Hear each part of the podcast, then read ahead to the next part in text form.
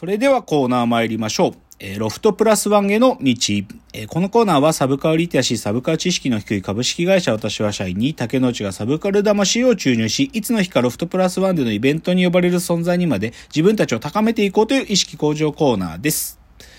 では今日のテーマを発表します。えー、今日のテーマ、空っぽな存在とは虚像なのか、松田優作の演じていた獣という話ですね。いや、またちょっとよくわからない。うん。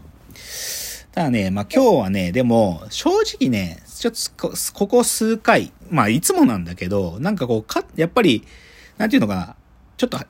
情報が入りすぎてた、なんか最近っていうか情報っていうのかな、正確に言うとさ、やっぱり僕はさ、好きなもの喋ってるからさ、なんてしかもその好きなものっていうのはさ、何かがこう充溢してるっていうかさ、エネルギーとか才能とか、もしくは僕が感じた感動とかさ、なんかどうしてもその溢れ出るものっていうのを喋っちゃうので、なんかこうみっちり詰まってたりとか溢れ出ちゃってるみたいなことを喋っちゃうね、どうしても。だけど今日それとちょっと逆の話をやりたくて、なんか空虚なとか虚しいとか、そういう話をできる限り力を抜いた形でやりたいと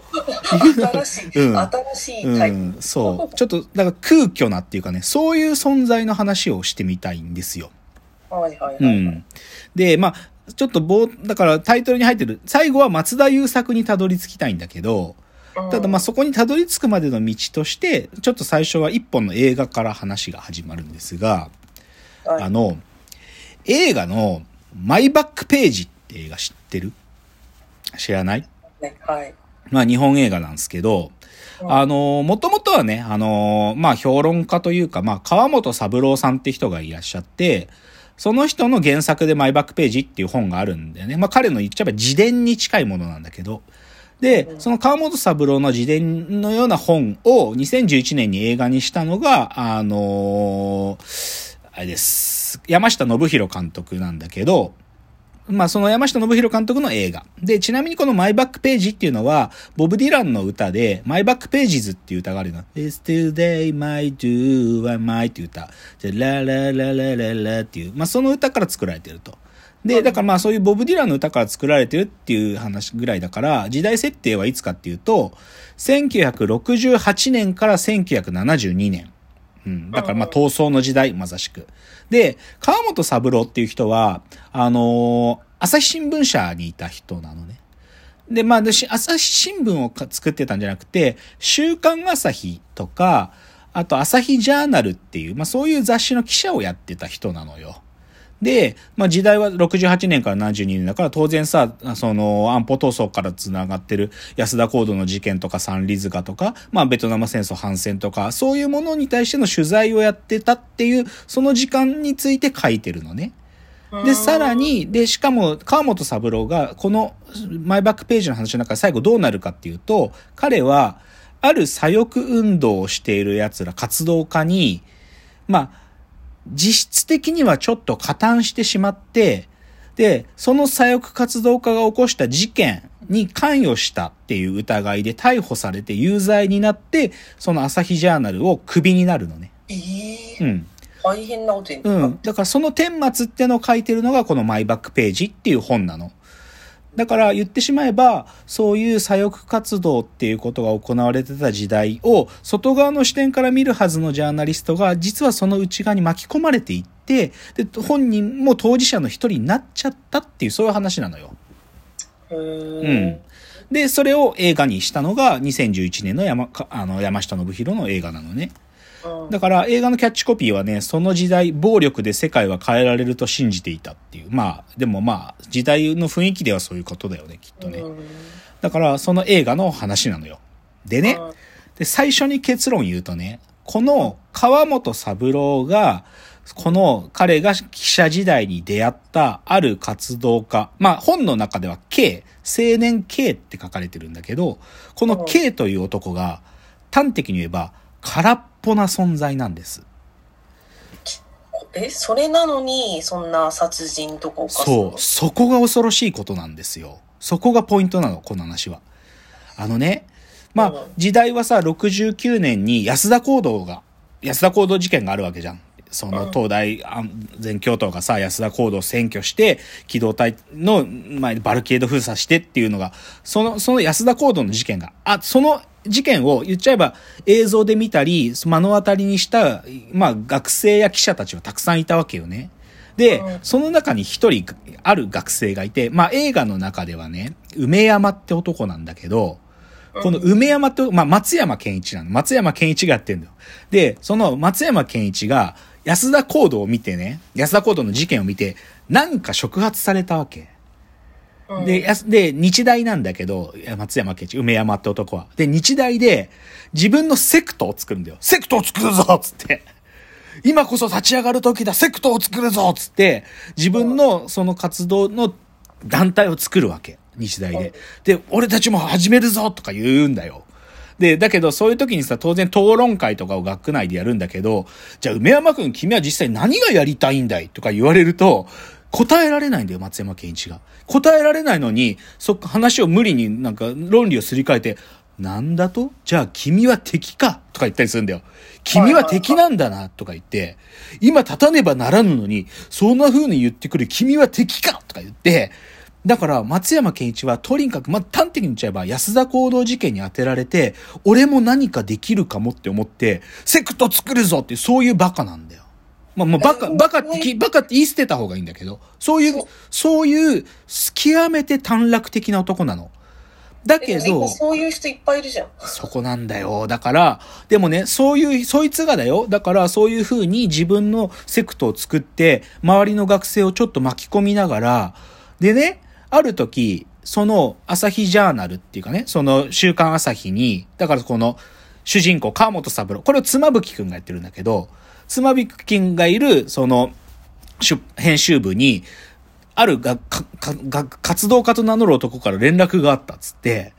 で、それがね、あの、強制安保っつって、な、成田とかで逃走もしてたやつの一味だっていう、そう名乗るやつから電話があったっつって、で、これから自分たちは武装蜂起の用意があるから、そのことについて話したいって言って、それで、あのー、妻夫木くん、まあ、記者である妻夫木くんと上司の二人で、松山健一を取材しに行くのね。そうすると、松山健一がペラペラペラペラ喋ってね、我々は今、銃、銃、武器を奪取する計画を進めている。そして銃を奪取して、そこから我々はしがつに行動を起こすんだ、つって。国会議事堂を中心とした各所で、武装蜂起が起こる。その混乱の最中、我々はバリケード封鎖をするんだとか言って、なんか自分のその武装蜂起計画をペラペラ喋るのよ。で、それに対して先輩上司の記者は、こいつは偽物だって一瞬で見抜くのね。なんだけど、妻夫木くんは、妻夫木くんは気づけないの。こいつは偽物だってことに。で、でね、もうちょっとじゃあ裏を取ってみましょうとか言って、もう少しこの松山健一が言ってる梅山って男をもうちょっと追いかけるんだよ。で、そうすると梅山と二人で喋ってたりすると、梅山が妻夫木の部屋にある宮沢賢治とかをこう見て、あ、僕宮沢賢治好きなんですよねとか、あと シーシーアール の雨を見たかいっていう歌があるんだけど、これベトナム戦争を歌った歌なんだけど、それをギターで弾く松山健一見て、でね、まあその雨を見た回の雨ってナパーム弾のことなんだけど、ナパーム弾のことなんですよねとか言ってギター弾いてる松山健一にちょっとなんか心寄せ始めるんだよ。なんかちょっと好きになってくる。好きっていうか、こいつ本物なのかもっていうか、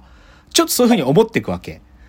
で、だけどね、それでね、だけど松山健一は結局なんかかいかがわしいやつだから編集部にね、金を借りに来たりするんだよ。いきなりカンパしてもらいに来たりするわけ。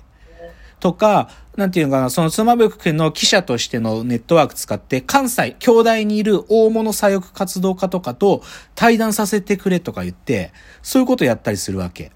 はいはい。そう。で、でね、だけどそういうカンパしてくれとかなんか言ってくる松山健一が、さすがに妻夫木くんもまあ偽物かもなって、うさんくせえ。君は放棄する放棄するって言ってたけど、結局しがつには何も起きなかったし、今も君は何かやるって言ってるけど、ただ口で言ってるだけじゃないか。君の行動を見せてくれよって言うんだよ、松山健一に。そうすると松山健一が、わかりました、つって、うん、あの、あんたにだけ見せますよ、つって、うん、それで、妻夫木くんをアジトに連れてくの。そうするとね、アジトにヘルメット、赤く塗ったヘルメットで赤報軍って書いてあるヘルメットとかって、あ、こいつらマジで準備始めてるってことがわかる。で、それで妻夫木くんはやる気なんだこいつらって思って、梅山くん、君が行動を起こすときにはぜひ僕に取材をさせてくれっていうわけよ。はいはいはい。で、じゃあ松山健一は実際何をしたかっていう話なのね。で、うん、何したかっていうとね、これ実際に起きた事件なんだよ。あのね、うん、自衛隊のあの内部にいた自衛官とちょっとつながりを持って、自衛官からその制服をね、ある意味こうパクってきて、で、うん、その制服を着て、朝霞の自衛隊駐屯地にから武器を強奪するっていう計画を立てるの。うん、で、